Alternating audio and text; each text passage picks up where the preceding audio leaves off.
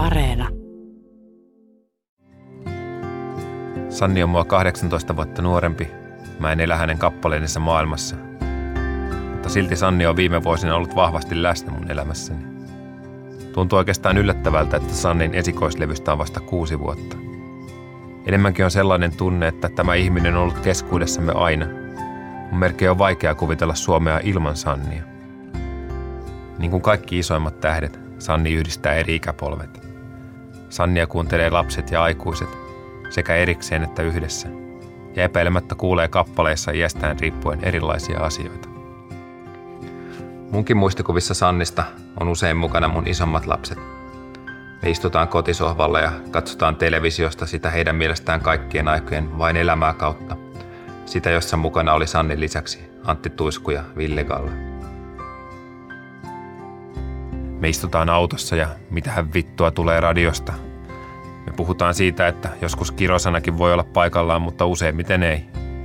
Mitä on pari koronaa?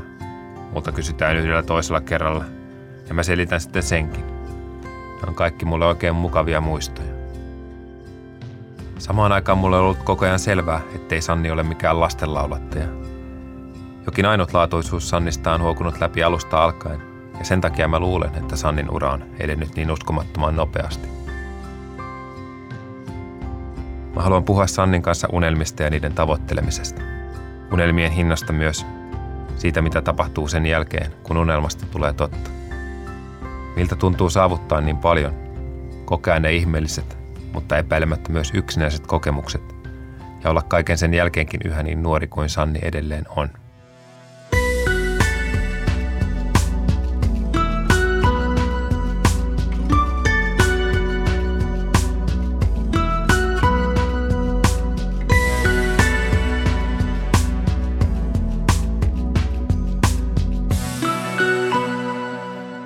Minun musiikkini? Mä vähän hävettää, mutta mä oon ajatellut, että häpeän kynnykset on tehty ylitettäviksi. No. Se on niin kuin oppi, jonka olen kirjailijana oppinut, niin halusin näyttää sulle no niin. meidän bändi semifinalissa 5. tammikuuta 1999. Siis sä oot ihan siis 13-vuotiaan niin on. Et kyllä nytkään paljon vanhemman näköinen on, mutta Tuossa on tota 17-vuotias Matti Johannes Koivu, siis meistä ainoa, josta tuli tämmöinen oikea muusikko. Hän oli siis silloin alaikäinen, me salakuljetettiin hänet sinne semifinaliin keikalle. Mä muistan kans ekat bändikeikat, kun on itse ollut alaikäinen ja tullut sun pitää itsensä salakuljettaa keikalle ja mennä ihan pakkana. Et, joo joo, jossain Turun, mikä Dynamo? Turun niin, Dynamossa. Dynamo. Joo. Niin se, sekin oli. Mutta sulla on bänditausta. No tommonen joo. Joo, kyllä ne oli siis jonkinlaisia rokkitähtiunelmia. Kyllä mä jollain tasolla niitä haudoin. Ja sitten sittenhän mä hyödyin sinne siihen romaaniin. Että tavallaan toi kaikki oli aineistoa siihen Anna minun rakastaa enemmän kirjaan Aivan. selvästikin. En mä sitä tietenkään tollon tiennyt. Olen tässä lukenut jossain kirjan. Hieno kirja. Mutta, tota, tota, se on jännä, että silloin kun tulee just nuorena semmoinen olo, että just kun esiintyy jossain semifinaalissa, että tulee se olo, että, että tosi voimakkaasti, että musta tulee maailman isoin. Ja se, mm. se on pakko olla siinä mm. kohtaa. Että vaikka ei koskaan tulisikaan, mutta niinku ihan sama mitä tekee, niin pitää olla se olo, että tämä on maailman parasta. Ja sitten vaikka ei sitä tuliskaan, niin siinä on joku jännä se just siinä iässä. Tuommoinen lause mulla, mulla niinku tarttu silmiin, kun mä tätä selän tuossa. On turha edes yrittää kuvailla sitä tunnetta, kun 22-vuotiaana kytkee piuhan vahvistimeen ja soittaa omaa kappalettaan vaikka sitten vain puolityhjälle tavastiaklubille – kaikkien ihmisten pitäisi soittaa parikymppisinä bändissä. Ja voi hyvin olla, että viimeistään kolmikymppisinä kaikkien kannattaisi lopettaa. Ei se enää sen jälkeen tunnu samalta. Ei voi tuntua. No nyt tästä täytyy tietysti miettiä, että tässähän puhuu tämä hieman katkeroitunut jätkä, joka mm. ei soita ja on sitä mieltä, että ei se varmaan voi tuntua. Että mä en tiedä, onko toi totta. Ai, ettei tu- tuntuisi enää niin. samalta. No siis, onhan kyllä asioista tulee ammattimaisempia. Mm siinä kohtaa, kun ollaan sit siellä niin kuin vähän isommissa paikoissa. Mutta kyllä mä koen, että se niin kuin, mitä pidemmälle siihen unelmaansa menee, niin sitten tavallaan hullummalta se kaikki alkaa tuntua. Ja just vaikka joku Ruisrokin päällä tai Hartwall Arena keikka tai joku tämmöinen, niin on yhtäkkiä ihan silleen, että vastaan mä olin siellä Cafe Maskotissa, tiedätkö, Niin. silleen soittamasta akustista juttua niin kuin bändin kanssa. Eikö se ole aika mielipuolinen tunne? On, se on ihan siis, se on, ja just tavallaan se, että miten mun pitäisi tajuta, että mun unelma on tässä. Tavallaan, että mitä nyt sitten? Ja se, että mitä jos tämä ei koskaan enää tapahdu. Eli mitä jos tämä ei koskaan enää tapahdu, eli pelko myös jotenkin sen menettämisestä. Niin, mitä jos kaikki vaan huomenna onkin silleen ohi, että, että, että tavallaan kun kaikki vaikka mitä tekee, niin on koko ajan kiinni siitä, että missä, missä kondiksessa mun mielikuvitus on. Että tavallaan, että miten paljon mä oon vielä kykeneväinen luomaan tähän maailmaan taidetta ja semmoista, mikä, mikä tuo sit sitä vaikka porukkaa sinne keikoille. Ja aika tavalla silleen hurja työ olla itse oma työpaikkansa koko ajan. Mm, Ja kaikkialla on sitä ihmissuhteet ja muut systeemit, kaikki on koko ajan semmoista maaperää, mikä tavallaan voi päätyä aika niin kuin paljaanakin tonne, tiedätkö, biiseihin ja muualle. Että on koko ajan vähän semmoinen, että, nyt kun on lähdetty kyntämään tätä koko elämä, niin kynnetään sitten loppuun asti. Että mä, niin, mä kynnän, kynnän niin kauan, kun on, tiedätkö, ihmisiä, jotka, joita Niin. kiinnostaa ja niin kauan kuin mua itteni pääasiassa kiinnostaa.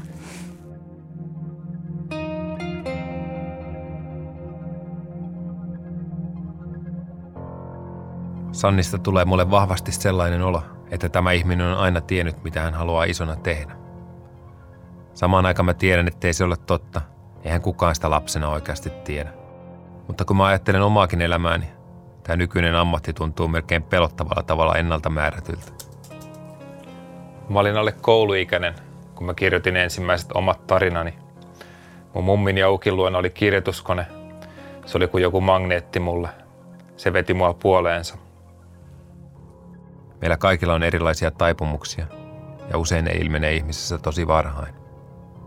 Taipumukset ei tietenkään johda mihinkään, jos ei niitä harjoita. Jonkinasteinen lahjakkuus on menestymisen edellytys, mutta ei missään nimessä sen tae. Jostain on tultava sen halun, että lähtee tosissaan yrittämään. Uskaltaa pistää kaiken peliin silläkin uhalla, että epäonnistuu. Sitähän ei nimittäin koskaan tiedä. Vaikka se nyt onkin itsestään selvää, ei missään kuitenkaan kerrottu 16-vuotiaalle Sanni Kurkisuolle, että näin tämä menee, sinusta tulee Sanni, tervetuloa kyytiin. Siihen pitää vaan uskoa. Mä en tiedä, miten paikkansa pitävä mun vaikutelma susta on, mutta sä, näyttänyt mulle aika määrätietoisena ihmisenä, että on tosi varhain ollut visio siitä, mitä, mitä tulee tekemään, mitä haluaa tehdä. Mä oon ollut pienestä tekeväinen tyyppi ja jos mä oon innostunut jostain, niin mä oon ollut tosi päämäärätietoinen siinä, että mä oon aina halunnut tulla niin kuin parhaaksi mahdolliseksi, mitä mä pystyn siinä olemaan ja niin kuin halunnut kehittää itteeni, mutta tota, kyllä mulla aika varhain tuli jo se musiikki, semmoinen unelma. Mm. Mä lähdin sitten Lohjalta 16-vuotiaana sen unelman perään. Sitä myös ajattelin, että se oli ainakin semmoinen tietoinen teko, että sieltä pitää lähteä. Vaikkakin Lohja, niin kuin mä pidän sitä ihan ihanana paikkana, mutta siihen maailman aikaan musta tuntuu, että mun oli tosi tärkeää päästä pois pikkukaupungista ja mennä tavallaan sinne, missä tapahtuu, hmm. eikä Helsinkiin. Kun sä uskallit lähteä? Mä olin 16-vuotiaana ihan vauva, mä olisi uskaltanut Hämeenlästä lähteä. No nyt kun mä katson niin kuin mun vaikka noita, ketkä käy keikoilla, niin jos siellä on jopa sen ikäistä jengiä, niin tulee sellainen itsellä semmoinen suojelu, suojelusväestön, niin kuin, että apua, että olette vielä ihan niin kuin, tosi silleen nuoria, että teillä on elämä vielä ihan edessä, että olkaa varovaisia Niin. ja teetkö tällainen, Niin. mutta niin kuin, silloin mä kyllä koin olevan ihan aikuinen.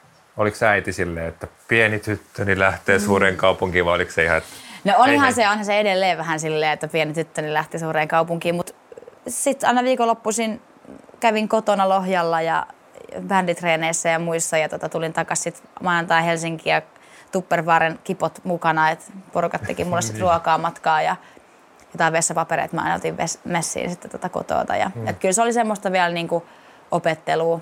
Tuollaista oli kyllä 19-vuotiaanakin, sit kun mä lähdin himasta. Mä Niin. kävin kotona, sitten mä otin sieltä, vein pyykit tietysti, ne sain pestynä mukaan ja sitten lähdin jotkut eväät mukana. Yep.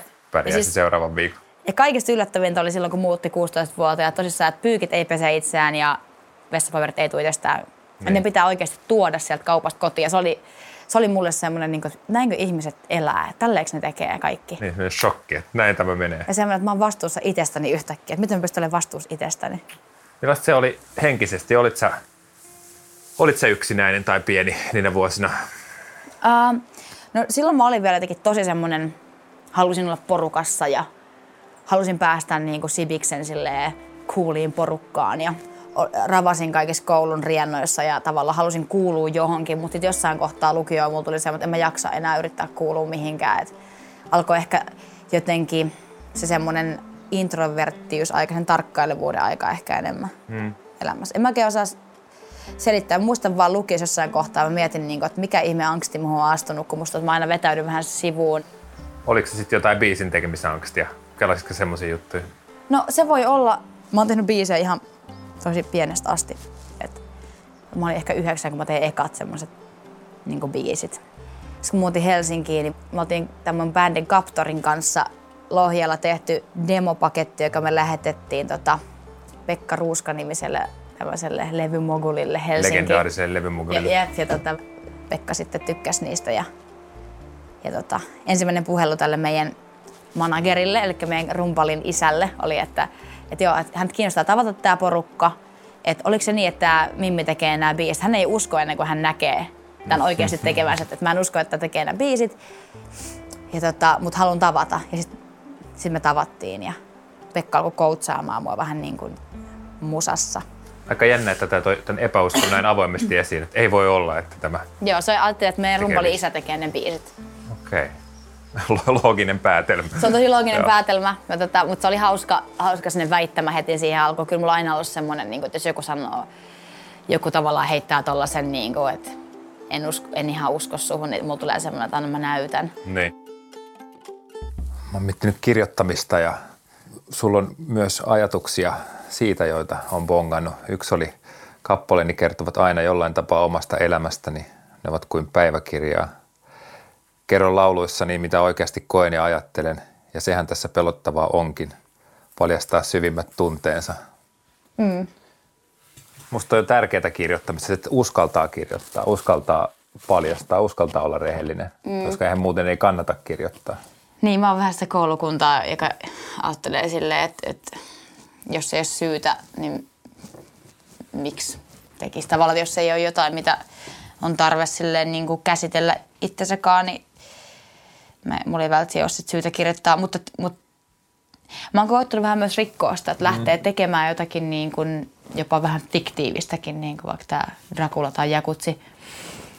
Semmoista niin kuin, haastaa vähän sitä omaa päiväkirjamaisuutta, mutta sitten taas toisessa vaakakupissa kirjoittaa vielä syvemmälle sinne päiväkirjaan. Et, niin. et, Ei se ole niin joko tai. Niin. Siis kyse on musta semmoista emotionaalista rehellisyydestä, ehkä ne tunteet. Mm. Totta, että voihan siihen tulla fiktio päälle. Se niin. voi olla Dracula tai Jakutsi tai niin. jotain, mutta niin. että kaiken ei tarvitse aina olla sillä tavalla, että se on muistuttaisi päiväkirjaa, olisi niin. heti yhdistettävissä tähän sen kirjoittajan. Mm. Mutta jos siellä pohjalla ei ole jotain tunnetta, joka on totta, niin silloin se ei musta voi toimia.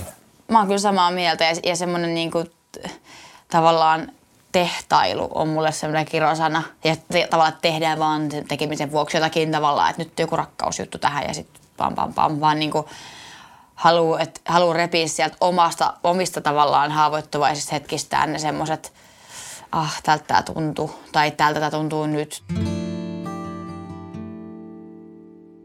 Sannin sanoitukset on musta mainioita. Ne kertoo lapsuudesta irtautumisesta ja varhaisesta aikuisuudesta – elämästä kahden ja kolmenkympin välissä. Vaikka mä itse olen elänyt ne vuodet erilaisessa ajassa, Sannin biisit saa mut muistamaan sen elämänvaiheen. Sannin laulujen kertoja on usein altavastajan asemassa. Petetty, jätetty tai jotenkin kahlittu. Kun Sanni itse ulkoapäin katsottuna on niin menestynyt ja vahva nuori nainen, syntyy kiehtova ristiriita. Toinen mielenkiintoinen piirre on monien tekstien arkisuus. Käydään Alepassa tai Ikeassa, Yritetään rakentaa yhteistä, tavallista elämää. Mä voisin tehdä ihan mitä vaan, lähteä vaikka opiskelemaan. Esimerkiksi tässä tapauksessa tämä ihan mitä vaan ei tosiaan ole mitään hervotonta seikkailua. Mä olen huomannut, että Sannia on myös pilkattu tästä latteana pidetystä tavallisuuden kuvauksesta. Mä edustan sitä koulukuntaa, että tavallisuus ei koskaan ole lattea. Pitää vaan osata katsoa ja nähdä – olla kiinnostunut ihmisistä ja ihmisten pienistä inhimillisistä elämistä. Ja mun mielestä Sanni on. Niin kyllähän siellä on aika paljon semmoista arkiestetiikkaa mm. myös. Se, ehkä se on se mun tämänhetkisen elämän joku sen pieni tavoitekin, että oppis löytää sen semmoisen jonkun balanssin, semmoisen, että, että tää on ihan hyvä näin, että mä oon, mulla on ihan hyvä olla tässä nyt vaan, tiedätkö, mm, mm. kotona, niin tiedätkö, moppailla vähän jotakin. Niin. Eli se on tavallaan oikeastaan vähän sun oma toive, mikä sieltä tulee läpi. Jollain tapaa ehkä.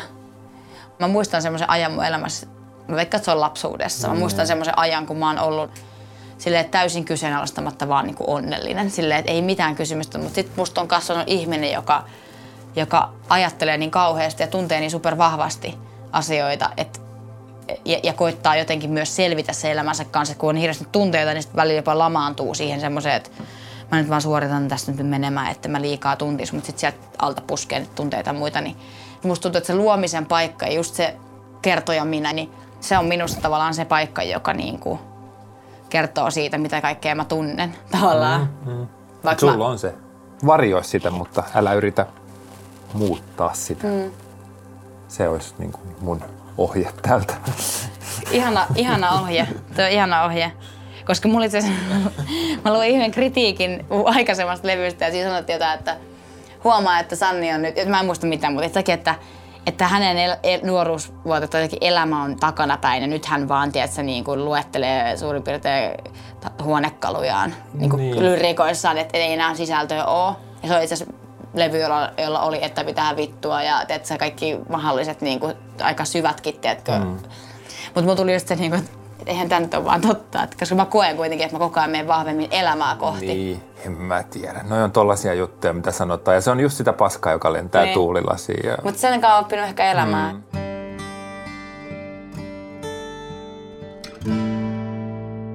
Minne sä laitat muistiin? Onko sulla, laitatko vaikka puhelimen muistikirjaa jotain laineja, mitä sulle tulee vai – Mä la- Keräät joo, sä matskua mihin? Mä laitan, jos mulla tulee joku, jos tulee joku lentävä lause, mikä on ihan sille ehdoton biisin nimi tai biisin aihe tai joku, jossakin keskustelussa vaikka tulee, että joku sanoo jonkun jutun, niin saattaa olla silleen, että mitä? Mm. ja sitten kirjoittaa se ylös, tai siis mä vaikka on jossakin keikkabussissa tai koto, miksei kotona tai missä ikinä, niin saattaa tulla yhtäkkiä joku semmoinen niin päässä alkaa mennä niin kuin jotain juttuja, mitkä alkaa jo, alkaa jo olla niin runon muodossa ja semmoisessa, niin sitten mä kirjoitan niitä ylös. Ja mulla itse asiassa kännykän muistio täynnä semmoista, ihan vaan semmoista, että mulla tulee joku, joku teksti, missä on jotkut raamit, mutta mut ei kuitenkaan välttämättä ihan vielä täyttä sisältöä, mutta semmoista, niin kuin, että mä pistän sen rytmipatternin tavalla vaan, että tämmöisiä. Niin, mulla on niin kuin, tosi paljon, ne on niin hassan kuvaisia. Yksi kerta mä tosiaan hetkistä hyppäsin mun kaveri autoon ja siellä oli Bluetooth ja mulla oli Bluetooth päällä, niin yhtäkkiä sieltä lähtee auton kajareista semmoinen, sori, tämä ei ole, mutta kuuntelemaan podcastia, että eikö se ole mun puhetta, kun mä vaan äänitin laulua sinne. Nämä puhelimen muistikirjat on muuten mielenkiintoista, täällä on kaikki sekaisin. Täällä on jotain, mullakin on kaksi riviä Timoa ja kolme mukulaa solistia, mä oon kirjannut, mitä perunoita mä oon istuttanut. Ja. Ja sitten tässä on ihan kirjallinen idea, on seuraava – päähenkilön ex-vaimo kadehti ystäväänsä omasta vanhasta talostaan kirjoittavaa ja kuvaavaa meidän talo blogistia. Eli yeah. mä, mä luin jotain niin kuin sisustuslehtiä tai blogia ja mä ajattelin, että tämä, tässä on nyt ihminen katsomassa tätä blogia ja sitä ärsyttää tämä kaikki, niin kuin yeah. kadehtii sitä ystäväänsä, jolla on täydellinen koti ja talo. Ja toi on nyt muistiinpano, johon mä voin tarttua joskus. Mutta toi on ihan sairaan mielenkiintoista. Tartut sä noihin? Tartun, joo. Et mä en niinku muista niiden olemassaoloa, mutta sitten sit kun mä hädissäni, no ei ne ehkä hädissäni, vaan ihan toiveikkaana ryhdyn mm. tekemään jotain. Mm. Mä saatan scrollata vuoden noita muistiinpanoja ja katsoa, että mitäs, ai että mulla on tuossa tommonen idea. Ja. ja siitä lähtee sitten versoon isompi idea ja se kasvaa. Ja joskus voi olla jossain toisessa tilanteessa valmiimpi jollekin idealle kuin ehkä jossain to- Sen takia mäkin tykkään just kirjoittaa niitä, koska ne tuntuu vähän semmoiselta, niin että ne jää vaan sinne jotenkin numeronimisten, tiedätkö, joidenkin mm. taakse, jotkut äänitykset mm. tai mitkä ikinä, mutta se on niin hauskaa, että, että joskus myöhemmin, jos palaa johonkin, mulla on saattanut käydä silleen, niin kuin vaikka Mä olin, mä olin joskus lukion jälkeen, oli tämä virolainen bändi, jonka kitaristin kanssa mä sitten päädyin tekemään musaa Viroon, Tallinnaan, tiedätkö, muut, muutamaksi päiväksi. Niin siellä mä kirjoitin semmoisen biisin, joka oli ihan semmoista huurujuttua.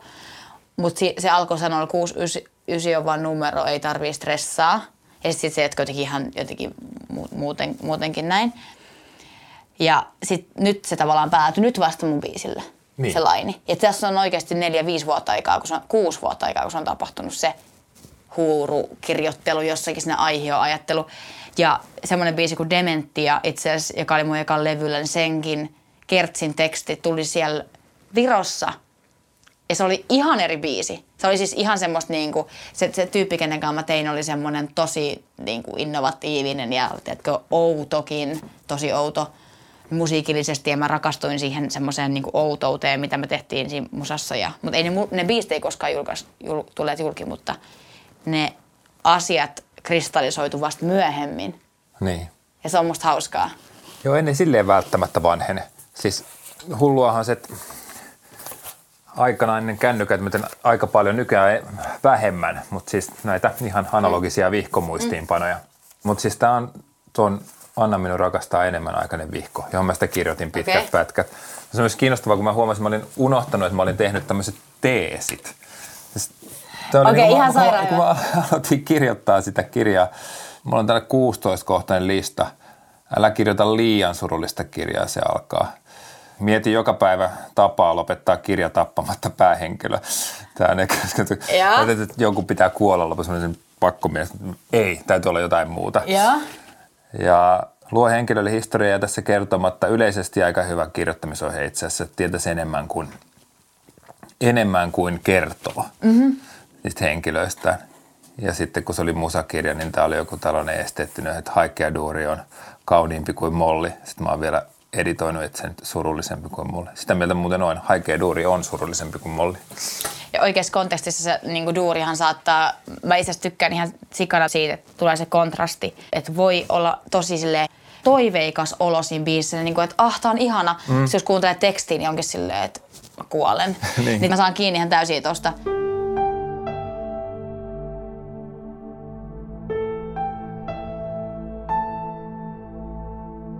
Olipa kerran pieni lintu.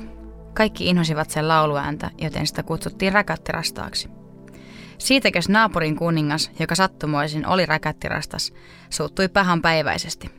Samoin lintu, jota nimiteltiin räkättirastaaksi. Kaikki nauroivat hänelle. On ymmärrettävää, että hän oli todella surullinen lintu, mutta hänellä oli mitta täynnä ärsytystä. Hän aikoi muuttaa pois, kauas pois, jonnekin autiosaarelle, missä kukaan ei voisi haukkua häntä räkättirastaaksi, ja hän saisi olla vähän aikaa edes rauhassa. Hän odotti aikaa, jolloin voisi lähteä, kunnes eräänä päivänä hän pääsi livahtamaan eräistä kesätanssiaisista, ja niin hän pääsi lähtemään. Hän itki, mutta silti hän halusi lähteä. Lintu kulki kauan, ja sitten se tuli meren rannalle. Siellä se alkoi rakentamaan lauttaa, joka pääsisi merille. Aika kului ja muutaman päivän päästä lautta oli valmis ja lintu pääsi lähtemään. Merellä oli paljon kaloja. Lintu katseli niitä kauan, kunnes yhtäkkiä eräs ahven alkoi jutella hänelle. Upsista, ei se mikään ahven olekaan, vaan ihka-aita merihirviö. Lintu kysyi siltä, oletko yksin? Merihirviö nyökkäsi. Ollaanko ystäviä? Merihirviö nyökkäsi iloisena. Osaatko puhua? Lintu kysyi merihirviöltä. Merihirviö pudisti päätään surullisena. En minäkään osaa laulaa, lintu sanoi. Sen takia minä olen tällä merellä. Merihirviö nyökkäsi päätään ymmärtäväisesti. Tämä on jännä lukea tätä satua nyt, koska tämä tuntuu jotenkin profeetalliselta ennustukselta. Että tavallaan kirjoittanut sisään tulevaisuutesi tähän. Niin, toi on hurjaa, koska toi on kunnan manifesti. On, on. Että siis täältä lintu, joka ei... Lintu, joka haluaa laulaa, mutta sen lauluääntä inhotaan. Se lähtee maailmalle, se törmää sitten tähän merihirviöön. Ja, Eetuun, joo. Ja Eetu ymmärtää sitä. Ja sitten kun tämä loppuu tähän, että Eetus tulee sen manageri. ja, ja tota, sitten tulee suosittu, bändistä tulee suosittu. Niin, sitten tulee suosittu ja kaikki haluaa katsoa, katsoa, kun ne esiintyy. Ja sitten lopulta ne hyväksyikin sitten sen kiusaajat hyväksy sen, niin. kun siitä tuli kuuluisa. Et sinänsähän on tuossa aika paljon mun elämästä on paljon asioita. Siis, ja kun mä mietin sellaista, että missä määrin me valitaan sitä, mitä mitä me tehdään vai? Tämä oli mun sen, sen aikainen niin kuin, ajatus, että musta tulee kirjailija. Musta niin. Ja siis mun yksi motiivi oli se, että mä saan, musta tulee vapaa taiteilija, että mä saan nukkua pitkään. Se olisi tietenkin se, että jos tässä maailmassa saa tehdä oman näköisen elämän, niin mä haluan ainakin olla semmoinen, joka saa nukkua pitkään. Että mä en niin kuin, rupea semmoiseksi, että aamulla töihin ja illalla kotiin. Niin Ja kirjailijan ammatti näyttäytyi sulle semmoisena? Se näyttäytyi mulle semmoista, että saa valita ihan mitä tekee. Mä myös halusin olla kaupan omistaja, että mä olisin saanut syödä mansikat kaikki sieltä. Niin. Että mulla oli tämmöisiä tosi realistisia nämä. Mutta nyt kun mä teen vapaata työtä, niin kyllähän mä saan per- periaatteessa nukkua pitkään silloin, kun mä haluan. Sellainen tunne musta, mulle, mulle susta tun- tuntuu, että sä olet, sä olet oikeassa paikassa. Ja samaan aikaan sitten myös semmoinen, että sä oot 26, 27, 26 täytän, joo. joo 26, että sähän sun kyvyillä ja lahjoilla sä ehdit tehdä vielä jotain ihan muutakin, jos sä haluat. Mm. Millaisena tulevaisuus sulle näyttäytyy? Mä veikkaan, että mus, musa on semmoinen, joka tulee viemään mua aina, niin mä ainakin nyt ajattelen. Että on se että missä tahansa muodossa. Siinä, siinä että mä teen itselle tai siinä, että mä teen muille. Tai siinä, että mä jossain kohtaa ehkä haluan niinku auttaa aloittelevia. En tiedä. Mutta tota, kyllä mulla on aina vaan se, että mä haluaisin kirjoittaa joskus kirjan. Mä tiedän, että tuntuu hurjalta sanoa sulle, kun sä oot kirjoittanut jo miljoona, mutta niinku, mutta se olisi ihanaa joskus ottaa semmoinen niinku, Kiva, kun sanot. niin, semmoinen ajatus. Mä oon niinku tästä asti ollut sitä mieltä. Ja se on mulle jäänyt semmoiseksi, niinku, että joskus mä teen sen, mä en tiedä milloin, mutta mä veikkaan, että sit kun mä en tiedä, mitä mä teen, niin mä alan varmaan harjoittelee sitä.